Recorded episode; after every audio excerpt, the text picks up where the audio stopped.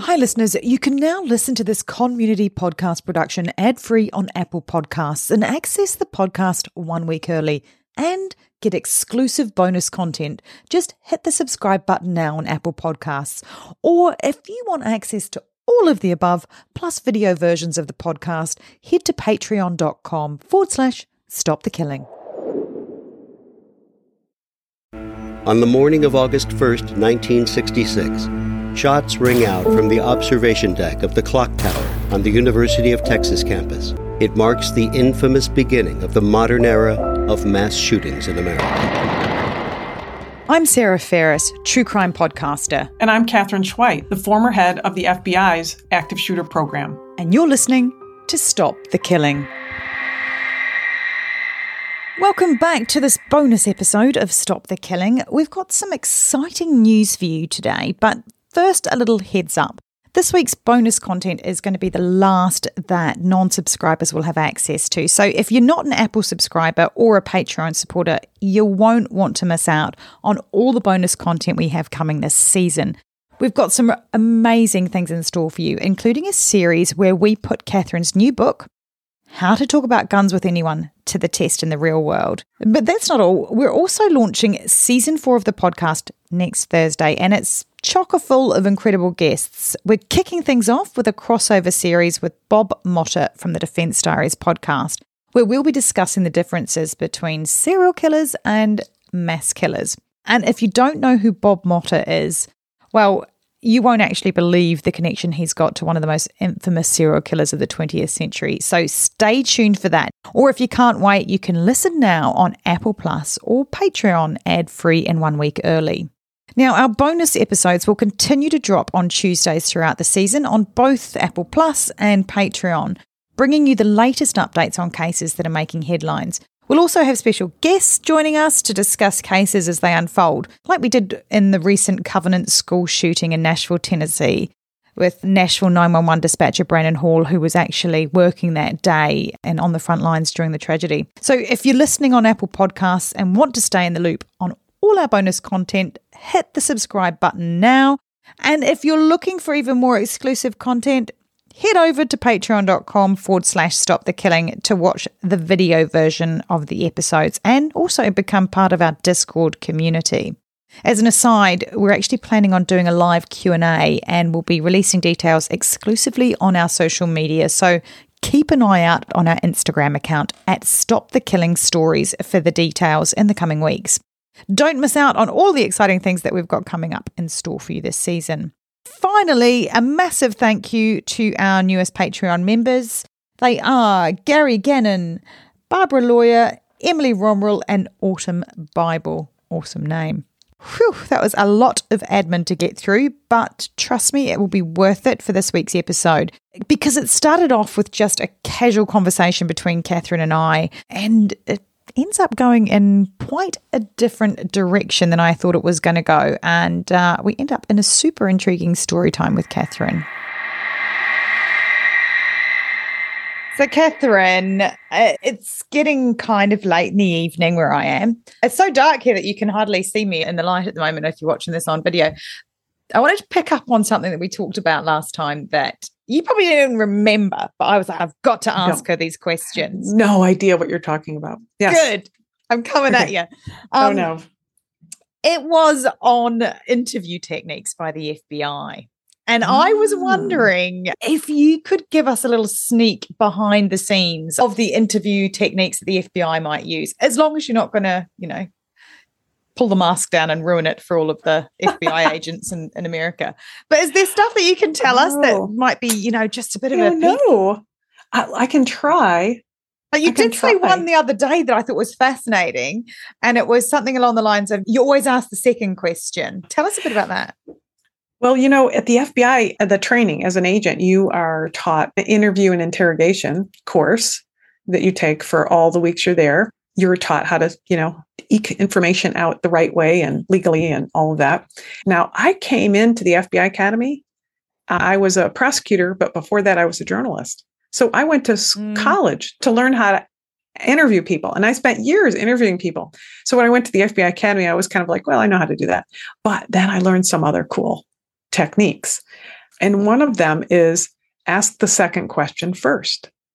So, Can you give would- us an example of that, So, please? I'm going to say this. Here's a perfect example for you to use on one of your children.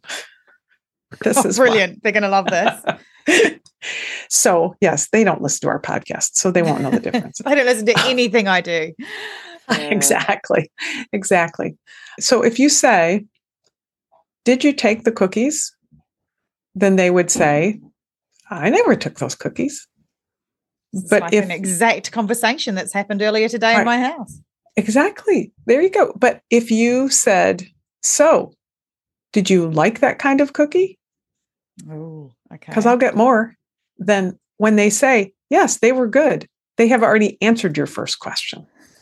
no, it's it's the creepy little bit at the end because I'll get more. that really makes me realize I would probably pack myself if I was in the middle of an FBI interrogation with you. See, that is exactly it, though. That because I'll get you more. It's a it's a promise that's not a promise, yeah. but it's enough to lure you in a little bit more. Interrogation involves. Wait until I work out the details of our exclusive and fantastically financially sound contract where we're going to make millions on this podcast and how I'm going to negotiate with you without your knowledge to Oh get God. 90% of it and you're just going to get 10. well, what's 90% of zero, Katherine? Right. Zero.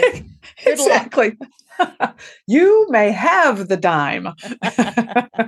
Uh, so, all right. So give me a few So- more little tips then. Oh, and also, so- before you Mhm. go any further, tell me how long do you actually spend in the training for FBI and how much is spent on interrogation training?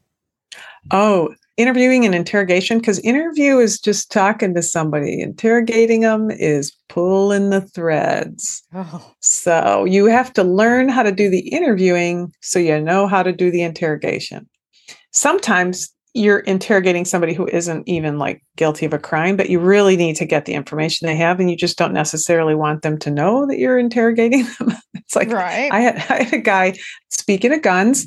I was in the our Milwaukee, Wisconsin office once, and I got a lead that they call it from Chicago. Okay, can you go find this guy? He's the person who we were able to trace was the last legal owner of this gun. So he must have sold it to somebody, which is legal in the United States, without a transfer of any record. And it's called a private sale. And so I had to go find this guy and he was at his office, but we really needed the information. So, you know, I didn't want to say anything in front of his boss.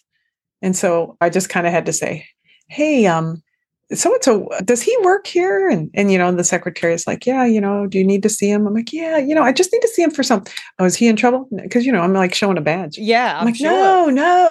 Oh, I'm showing that badge. That right there behind me. If you were watching us, you'd see my badge and credentials right behind me Mhm. if you go in there and you're like, "Hi, I'm with the FBI. You need to talk to me right now," people will be like going out the back door.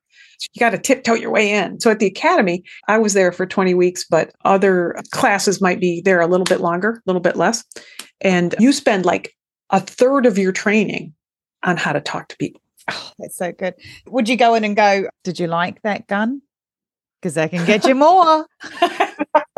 no, no. When I no, and the reason in that case in Wisconsin, I had to go and talk to this guy who had this gun. I had to do the little drip, drip, drip to get to the point of last night that gun was used in a murder in Chicago, and we need to know who had it. Right? You can't go in with No. that. You have to go in. coffee break crying out loud. exactly. You have to go, you know, we're just kind of trying to piece something together. And I know you could help me out with this. So that's another big check tick box.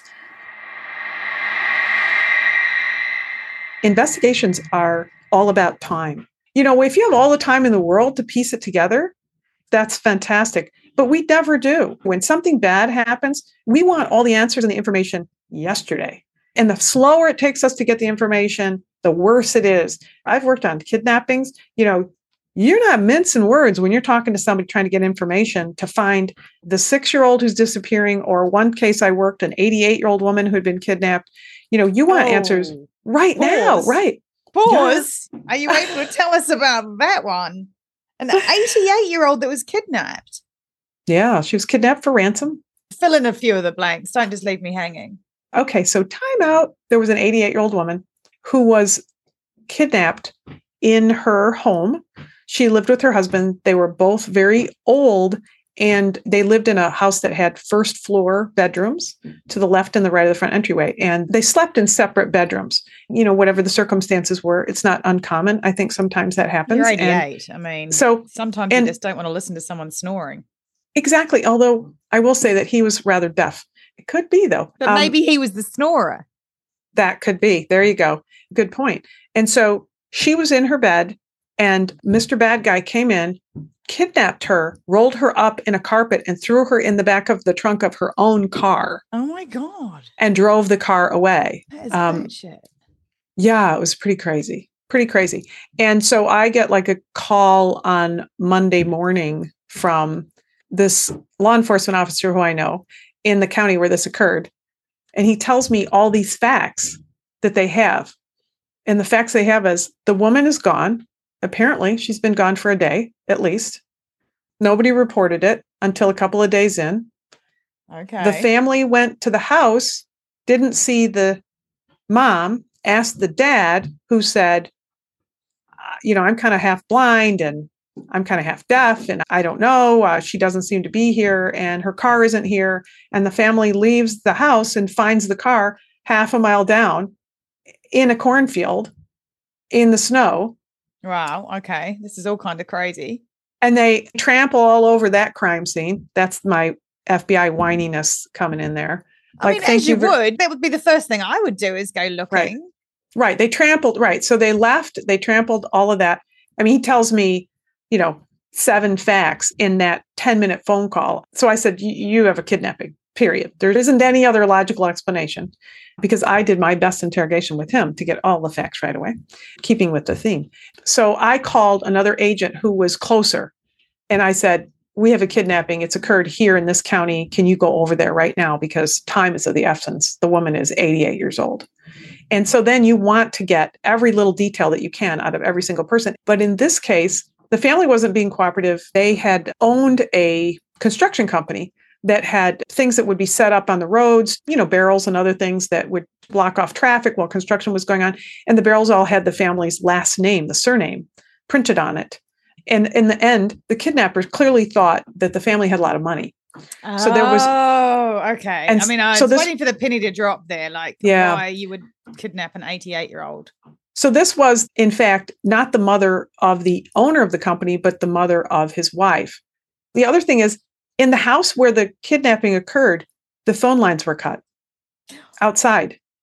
Right, Mm. clearly a problem, right? Which Yeah, is so probably the Yeah. the family couldn't reach mom and dad. They Mhm. called and called the next day or later the next day or something. They showed up and asked dad, "Hey, you know, where's mom?" And and he's like, "I don't know." And they're like, "Well, we're trying to call you." And we find out that the phone lines are cut. When the FBI came in, we set up a whole command post with the county. They were fantastic. They understood that we just brought a ton of manpower in. And we were like canvassing fields all over the county and elsewhere. And we discover that the husband's parents, their phone lines had been cut in their house in the same county. So this kidnapper was clearly trying to get money from this family and knew that there were two sets of parents. So now here's what an investigator knows, right? Who would know that? The questions are who has access to your house? Who has access to your family? And you don't ask the question, who would have done this? You say, who was the last person in this house? Can you account for all the family? And then who was the last person in this house? Because you never discount family, even. And then who comes into this house regularly? And so who comes into somebody's house regularly? Who's an older folk? housekeeper? Housekeepers. hmm They live out in the country in a big house. You know, like people doing maintenance on the property. Hmm Property maintenance, landscapers. I feel like I haven't hit the right button yet because you're still nodding. no, that's exactly what we do. You're being an investigator. Okay. And that's what we do. So we're saying who comes into this house? Oh, Sally Jane comes into this house. She's our housekeeper. She hasn't been here in a while. Okay, now, do we think Sally Jane did it? Maybe. But now we want to know who is Sally Jane. And so we start hunting and pecking and figuring out as quick as we can. We interrogate Sally Jane and find out that she has a boyfriend Uh huh. Who is aware of this client she has, who is the parent of this big construction company. So clearly they must have money.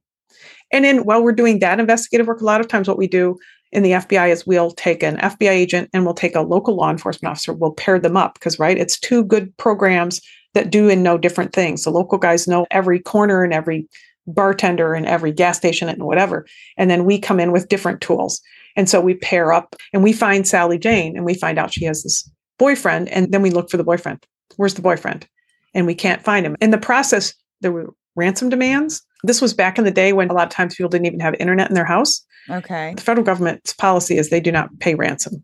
With the family? Is it an option for the family to do that? It's an option for the family. Okay. Right.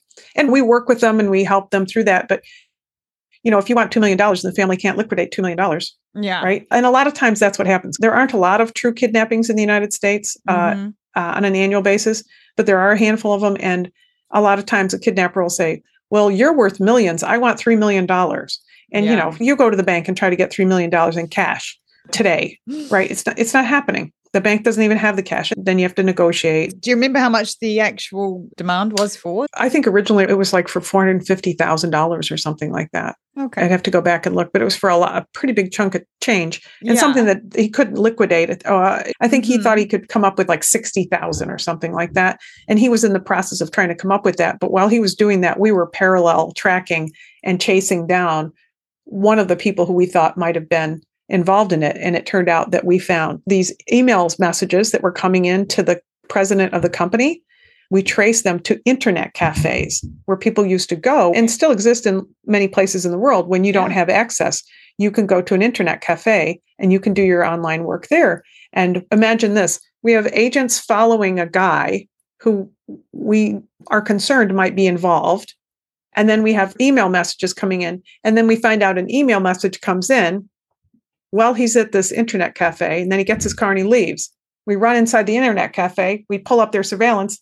Here's a guy. He's sending a message. Our dad is on the other end getting a message.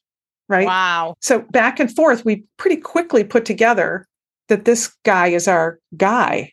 What happens next though? Because you don't want to spook him. You need to find the, the victim. Yeah. That's where it comes to Oh. great interrogation, right? Because what we did, in fact, was when we were pretty confident he was the person who had given the communications at the internet cafe. And when you have a person who's been kidnapped and you think that they're in threat of being killed, the attorney general, in this case herself, we had a female attorney general at the time, has to sign off on live access to phone recording and computer access.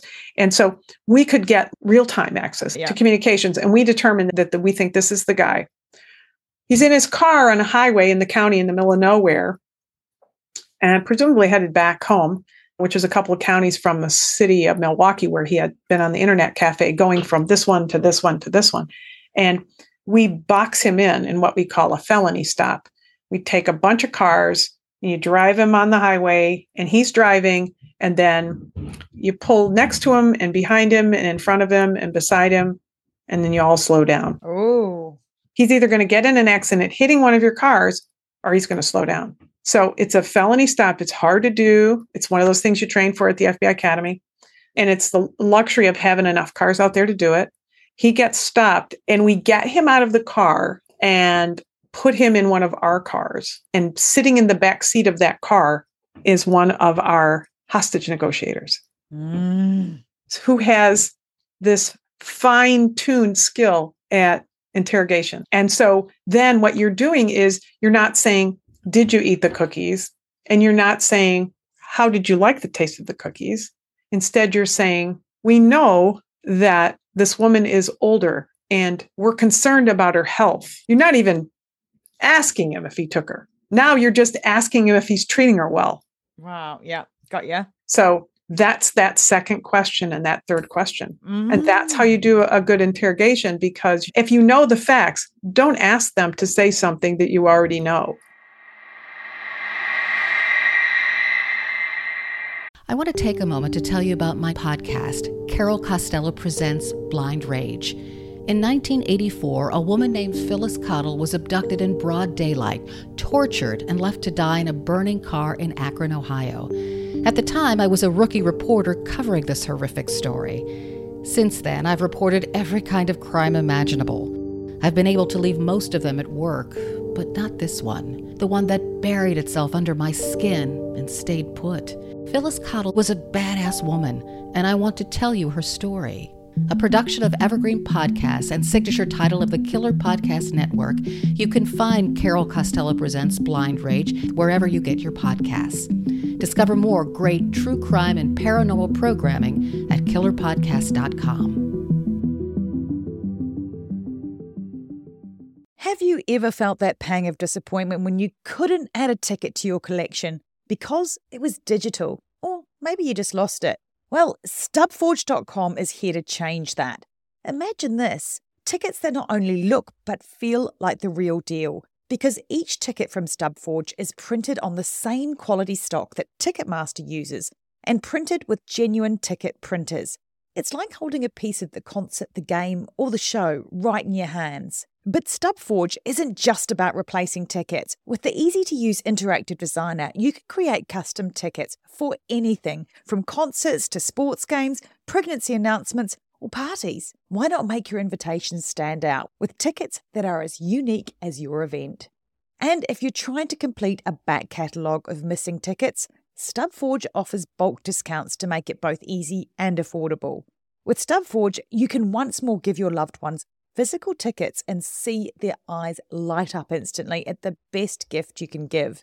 So, whether you're looking to reignite your ticket collection, craft the perfect gift, or send the coolest invites, head over to stubforge.com. Start creating today and see how Stubforge makes every ticket a story worth saving. Visit stubforge.com and start making tickets today. Was there any point in a case like that where you would be thinking, oh, we should just follow him because he'll lead us to the kidnapper? Is there not a risk that if he clams up, you can lose the victim? But how do you weigh that up? Like you must be weighing all of these crazy decisions up all at the same time. Yeah, we did. All right. I mean, we did. We had been where he lived and we did not have the probable cause to search right. his place. Oh, okay. right. course. So remember what I said earlier time is of the essence in an investigation, and especially in a kidnapping. So, since time is of the essence, we had to make a decision. If we stopped him and we put a hostage negotiator with him who could talk to him and get him to admit some things, we would have the probable cause we need to do anything that we needed. And we might find out if she's alive and where she is. So tell me, I can't stand it. Tell me. So what happened? In the back seat of the car, there's a hostage negotiator there. How does that run? he tells our hostage negotiator dale that she's okay he tells her she's okay so we don't know if that's true right but he tells her she's okay because he's wanting to say something to make our hostage negotiator happy remember people generally want you to like them and Right. want you to help them Mhm. and you know if i was in that situation at that moment maybe when this guy got in the car i might have said hi you know i'm katherine schweit just all other things aside just tell me that she's alive. And he would not expect that to be what would be asked. So he would say, Yeah, yeah, she's alive. Right. Because now mm. he's saying, I'm not a murderer. Oh, yes, of course. Didn't even think about that. Yeah. You have to think about what they're going to say. I snagged a guy and he ended up in federal prison once because he admitted to taking a million dollars from clients, but not telling the IRS. So he didn't report it on his taxes. And the reason he admitted to me is I said, I said, well, we know you're making some money and the IRS, you know, they like that. And he said, if you don't tell the IRS, I'll tell you right now. Yeah, I took a million dollars. So Oh, wow. so I just mean, confessed right in front of oh, me. Right. Amazing. So criminals, a lot of kidneys upstairs, not a lot of brain action. yeah, right. And we used to always say if you could arrest them for being stupid. So, but you can't. I, unfortunately, you oh. can't. So while they drove back towards this town where this guy lived and where the jail was, on their way back, it was the negotiator's job to get enough information out of this guy to know where the woman was. And in the process, he was able to find out that astonishingly, she was alive and on the property. It was March in Wisconsin, which means it was in the 20s and 30s, Yeah. uh, 30 degrees. I don't know what that is in Celsius, But, but, we just know cold. it's cold, right? below freezing. be- Yeah. below freezing. So, wait, what's freezing for you? Zero? Zero. Okay, so it was below zero. Yeah. How's that? And it's very cold, but below zero here would be whew, bad. It would be Minnesota. Great So- accent. Minnesota. They talk like that. Just saying. Some of them. So she was on the property in a trailer that holds two or three snowmobiles. Wow. Chained to the floor. And he had been running a propane tank with the door cracked open to keep the trailer a little bit warm, which could have killed her. Yeah. And he was taking to her one McDonald's cheeseburger every day for food. Oh my gosh, that poor woman. When it started, she was like 88 pounds Mm. and 88 years old, right? And as soon as we knew where she was, our SWAT team was there, kidnapped on Sunday. Monday, we get involved. Tuesday, we're still looking. We have these exchanges over ransom notes and things like that. Wednesday, we're like searching for a dead body and it's in the field. We're walking, thinking nobody survives a kidnapping after days. It's very Yeah. unusual. And Right. so while this massive manhunt is out looking for her body, any place in the ground that's been disturbed in March, right, is pretty obvious. And on Thursday, we follow this lead. I'm in the command post. We are hearing the transmissions over our internal radios, and they're saying, you know, we're here, we're on the property. And then we hear noises.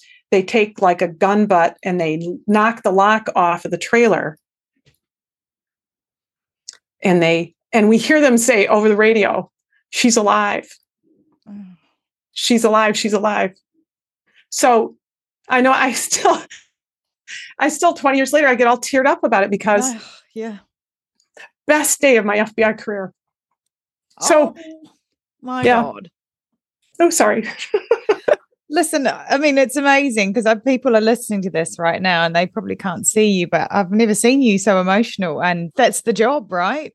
yeah it, it shows you how it works that's the thing is you know she's alive she's alive and i have to tell you the funny postscript to it now that you've seen me all tear up sorry about that um, is that she told us later that when he would throw a cheeseburger in there for her she would hold on to it until it got ice cold she would use it to keep her fingers warm and so she's a tough woman and when the SWAT guys got there she said first words out of her mouth what took you so long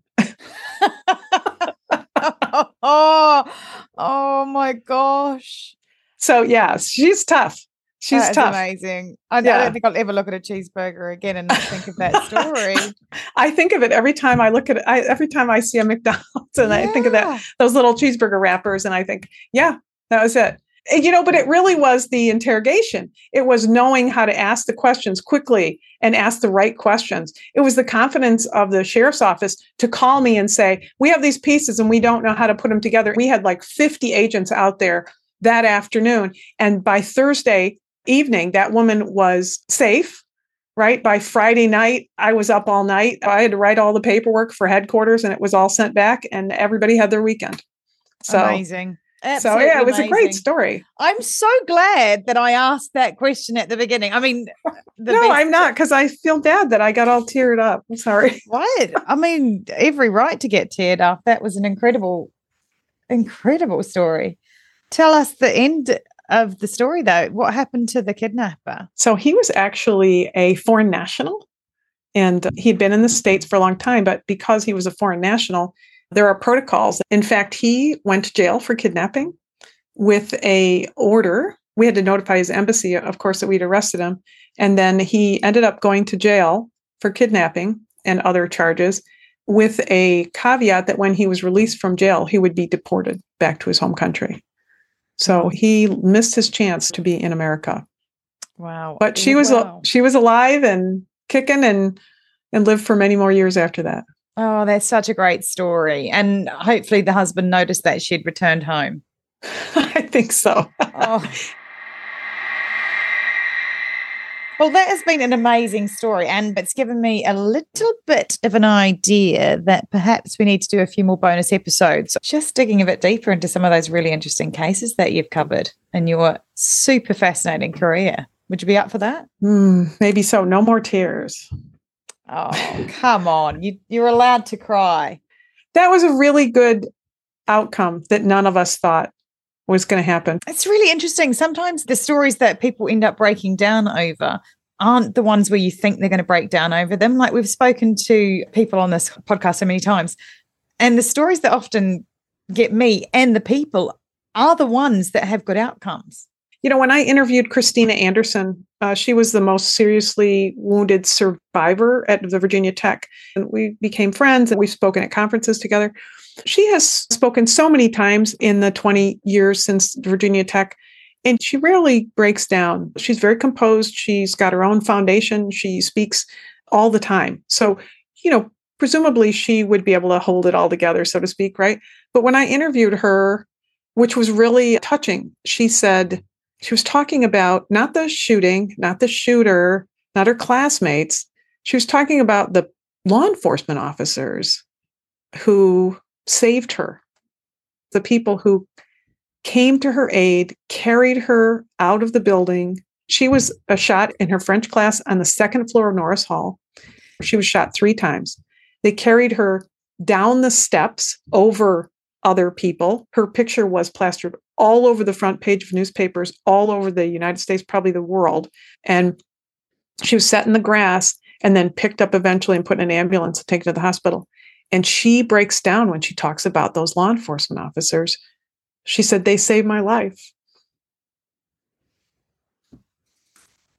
She can't she can't help it. She gets emotional. We get emotional when we think about it. Because the because so many things can go wrong. I mean, you know, there was a teacher at Columbine High School who bled out in the school. They couldn't get to him fast enough. It's those moments that when people are actually confronted with probably the most horrific things. Yeah. And then there's a glimmer of humanity and hope pokes through. Yeah. I think that's, that's right. Humanity is a good word. Yeah. You know, that's what pulls at you, isn't it? Yeah, definitely. I think you can't be in this business that I'm in if you only see the negative. You have to see the positive. And I think the good things are the things that you remember, and they're the things that make you tear up. Yeah. Well, thank you so much for sharing that. You sneak your own interrogation techniques. oh. Thanks for listening. And if you want to know more, Katherine's book Stop the Killing is out now. For more details, go to katherineschweit.com. Please consider also supporting our independently made podcast. It's simple to do. Go to patreon.com forward slash stop the killing. And for as little as the price of a latte a month, you can be part of the solution to stop the killing. Patreon rewards range from official do gooder status to ad free episodes, autographed books, and opportunities to connect with us directly for your business, school, church, or even just a book club chat. But just knowing that you are part of a movement that has the power to make your community safer, well, that's got to taste better than a skinny cappuccino any day. So please head to patreon.com forward slash stop the killing now and polish off your do gooder halo and make sure to include your name so we can give you a shout out. This podcast is a conmunity podcast production. That's con with an N. If you want more content, then head over to Conmunity Podcast at Instagram, where you'll find trailers on more binge worthy true crime, like the award winning podcast Conning the Con. And check out our show notes for all the links mentioned. Finally, if you want one takeaway action that you can do right now that can help make our community safer, Please share, rate, and review this podcast wherever you listen. Everybody needs to know that they hold the keys to see something and say something. Together, we can stop the killing. It's one of those things you hope never happens, but you better train for it because it will happen. And it will happen in places you wouldn't expect. Be ready for it.